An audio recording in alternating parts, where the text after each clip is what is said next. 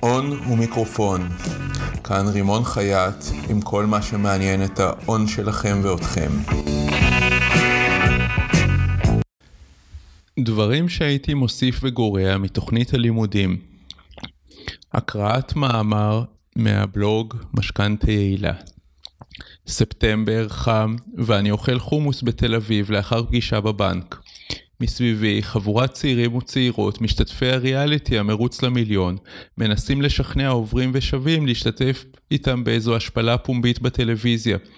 שוב ושוב הם שואלים, תוכל לעזור לי? תוכלי לעזור לי? אפילו חיילים שלא נראו עם סדר יום מאוד עמוס סירבו להם. חשבתי שאילו היו מלמדים אותם שיעור בסיסי במכירות, הם היו מבינים שני דברים. אחד, שבמקום לבקש עזרה, עדיף להציג ללקוח הפוטנציאלי את התועלת שיוכל להפיק. למשל, במקום תוכל לעזור לי, אולי לנסות, רוצה שחברה שלך תראה אותך בטלוויזיה? יכול להיות שזה היה עובד יותר טוב. 2. שאם אתם שניים או שתיים ושניכם יחד עם כל שאר הזוגות שואלים את אותו דבר ומגיעים לתוצאות עלובות, אולי כדאי לפחות לנסות שאלה אחרת. כלומר, אתם זוג, נסו שכל אחד ישאל שאלה שונה כדי לראות מה עובד טוב יותר. לפני שנות אלף, כשעבדתי בהייטק, מכירות זה היה משהו שמקביל לקללה פחות או יותר. לא פעם יצא שאמרנו ללקוח, אנו מהפיתוח, לא מהמכירות.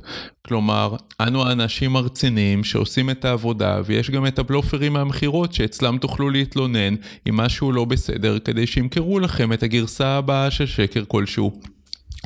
זו כמובן גישה מטופשת לחיים, ואני שמח שהתבגרתי מאז. ראשית, איש הפיתוח הטוב בעולם, אם לא יהיה סביבו צוות מכירות, לא תהיה לו הכנסה. שנית, מכירות סובבות את כל חיינו ולא רק את מקום העבודה שלנו. האמא שצורחת על הילד שלה, תפסיק לצעוק כבר! עושה עבודת מכירות גרועה.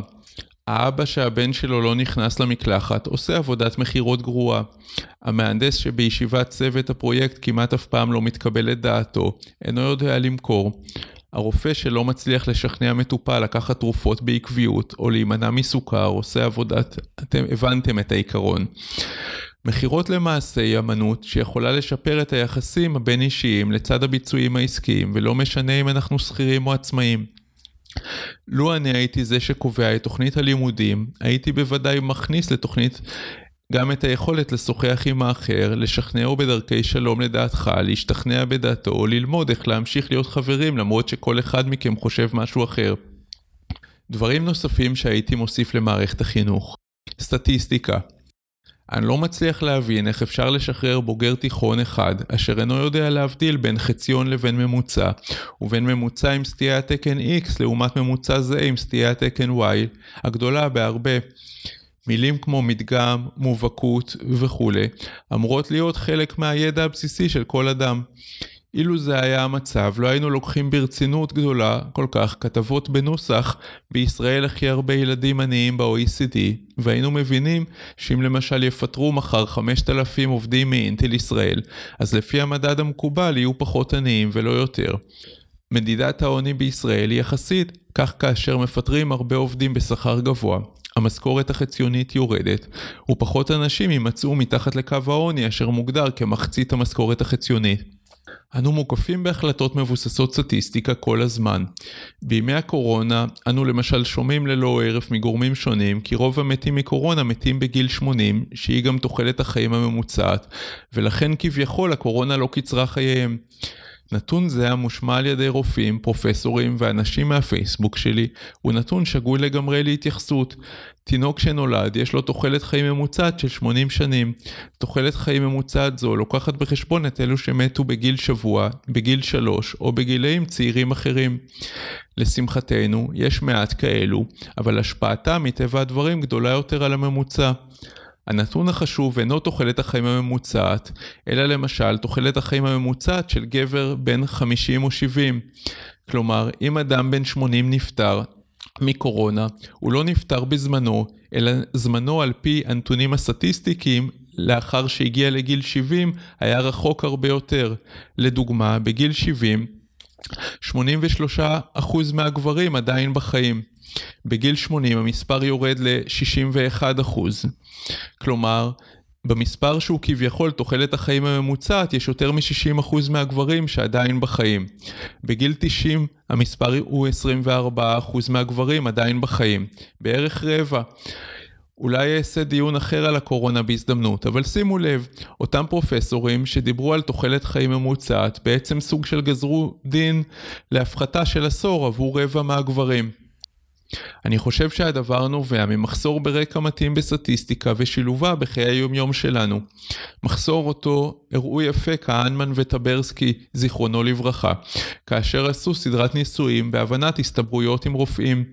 כשלו בשאלת הסבירות שפלונית חולה לאחר שהוצגו להם נתוני בדיקה שבאחוז מסוים נותנת חיובי בטעות ובאחוז אחר נותנת שלילי בטעות. רק לאחר מכן סיפרו לרופאים הגניקולוגים שהנתונים שהוצגו להם הינם תוצאות של בדיקת סרטן, כמוה הם מנתחים לעיתים קרובות. וסטטיסטיקאים מומחים, אשר כשלו בשאלה אם בעיירה שני בתי חולים, אחד גדול ואחד קטן, ואתם יודעים שביום מסוים נולדו בבית החולים אחד 60% זכרים, באיזה בית חולים זה כנראה קרה? התשובה בסוף. למעשה הדבר הכי חשוב בנושא סטטיסטיקה הוא משהו שאפילו מי שלומד את הקורס הבלתי משעשע סטטיסטיקה ללא סטטיסטיקאים לא בהכרח יתוודע אליו. ההבדל בין אנקדוטה לסטטיסטיקה בכל מיני קבוצות שאני חבר בהן בפייסבוק אנשים שואלים שאלות בנוסח. מישהו התנסה בהשקעה ברומניה? המלצות, אי המלצות ושאלות דומות. אחי, נניח יענו לך ארבעה אנשים שהכל עבר להם חלק במשך החודשיים מאז שהם קנו. איזה מידע זה מספק לך? שאל תרנגולת בלול מה היא חושבת על בני אדם. 40 ימים היא תגיד לך שמדובר ביצורים חביבים שמביאים אוכל, וביום ה-41 היא תהיה בדרך לקצב. אתה לא אמור לשאול האם מישהו הצליח או נכשל בהשקעה ברומניה ואז בהגדרה תקבל אנקדוטה. אתה אמור ללמוד על רומניה, או לשאול בפייסבוק האם מישהו מכיר מומחה לרומניה, או סתם להפעיל את גוגל ולראות שהאוכלוסייה ברומניה מתכווצת בקצב גבוה ולכן הביקוש בד... לדירות כנראה לא יגדל. קריאה ביקורתית של תקשורת ובכלל. שוב ושוב ישנן כתבות בנוסח, עכשיו זה מדעי. עשו ניסוי, כתבו בגוגל, עכשיו זה מדעי, ynet. אתם תגלו תוצאות מוזרות כמו עכשיו זה מדעי, גברים מתקשים להקשיב לנשים. עכשיו זה מדעי, העולם לא מושלם, ועוד. אנקדוטות מוזרות ומדעיות. מישהו גילה שהמילה מדעי עושה לנו את זה, ומאז כל סקר בו נבדקו חמישה-שישה אנשים הפך לעובדה מדעית. שימו לב למשל למחקר, אשר גילה שטבעונים פחות פוריים. קורא ביקורתי של המאמר היה אמור לשאול לפחות שאלה אחת, כדי לוודא שזה סטטיסטיקה ולא אנקדוטה. מה גודל המדגם? בפועל, אפילו פרופסור משיח, מומחה לפוריות, הצליח לקבוע שכדאי לחדול מטבעונות כשרוצים ילד על פי מחקר שבדק חמישה טבעונים בלבד.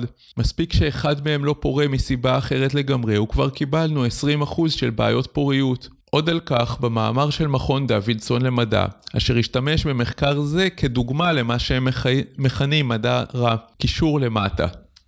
כשאתם שומעים עובדה מסוימת, נסו לשאול את מוסר העובדה, איך אתה יודע?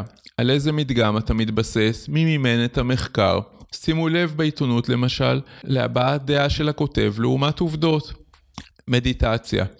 אני קורא המון ספרים של אנשים מצליחים. נושא המדיטציה חוזר שוב ושוב אצלם כדבר שהם עושים וכמפתח חשוב להצלחתם. מדוע שלא ניתן כלי חשוב זה לילדים שלנו? שבירת מסגרות. הקורונה הראתה לנו שאפשר להשתמש בזום כדי ללמוד. ובכן, מדוע לא לנצל כלי זה גם לאחר הקורונה? חישבו על ילדים מישראל המנהלים שיעור אנגלית יחד עם ילדים מהולנד דרך זום. הצורך לתקשר עשוי להביא לשיפור גדול במוטיבציה. מה דעתכם על שיעור בנושא המהפכה הצרפתית עם ילדים מצרפת? ובכלל, כיום לומדים יחד ילדים מקבוצת גיל זהה. על פניו זה נראה לא הגיוני. אם ילד אחד למד לדבר בגיל שנה והשני בגיל שנתיים, קצת לפני איינשטיין שחיכה עוד, שנ... עוד זמן, מדוע אנו מצפים שהם ילמדו לקרוא באותה שנה רק כי הם בגיל 6? אבל זה כמובן לא סוף הסיפור. אחד הילדים יכול להגיע בגיל 6 וחצי לכיתה א', בעוד שחברו בגיל 6. יכול להיות שזה שבן 6 הוא זה שגם צריך יותר זמן, כלומר הוא נמצא עם מישהו שאמור לרכוש קריאה או חשבון יחד איתו, אך בפועל הוא צריך עוד שנה עד שיגיע לבשלות זו. כך מתחילים תסכולים בנוסח איני טוב ב, אשר יכולים ללוות אנשים עד סוף חייהם. מדוע לא ללמד מקצועות מסוימים כמו שפה לפי רמת הילד במקום לפי גילו?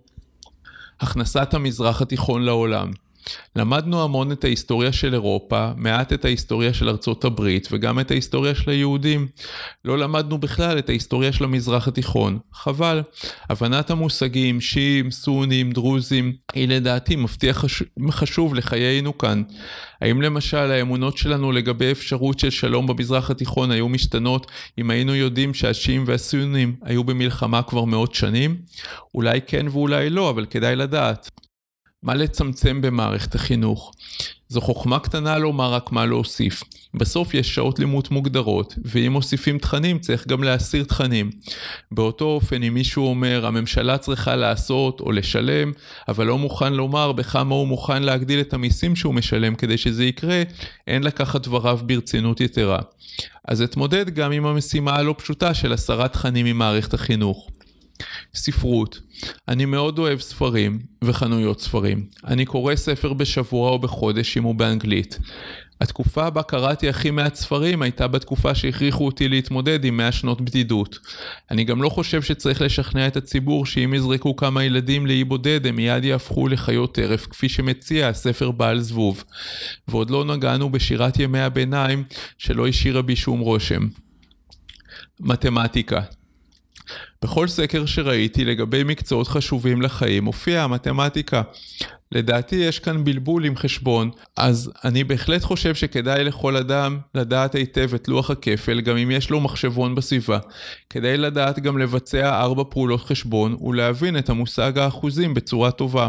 המהדרין יכירו גם חזקה ושורש. מעבר לכך, יש מעטים שעבודתם דורשת הבנה של לוגריתמים או טנגנס.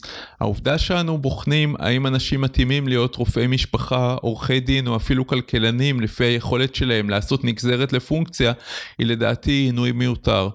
כל חיי אני עובד עם מספרים, ו-99% ממה שלמדתי במתמטיקה של התיכון והאקדמיה איני זוכר כי איני משתמש בהם. תנ"ך והיסטוריה.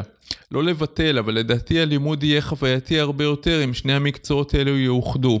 במקום מי אמר למי ובאיזה הקשר מלימודי תנ"ך, אפשר לעשות ציור משולב של תנ"ך והיסטוריה בארמון אחאב ובתל מגידו הסמוך. ממנו מאמינים הנוצרים האוונגליסטים תחל מלחמת בני האור והחושך.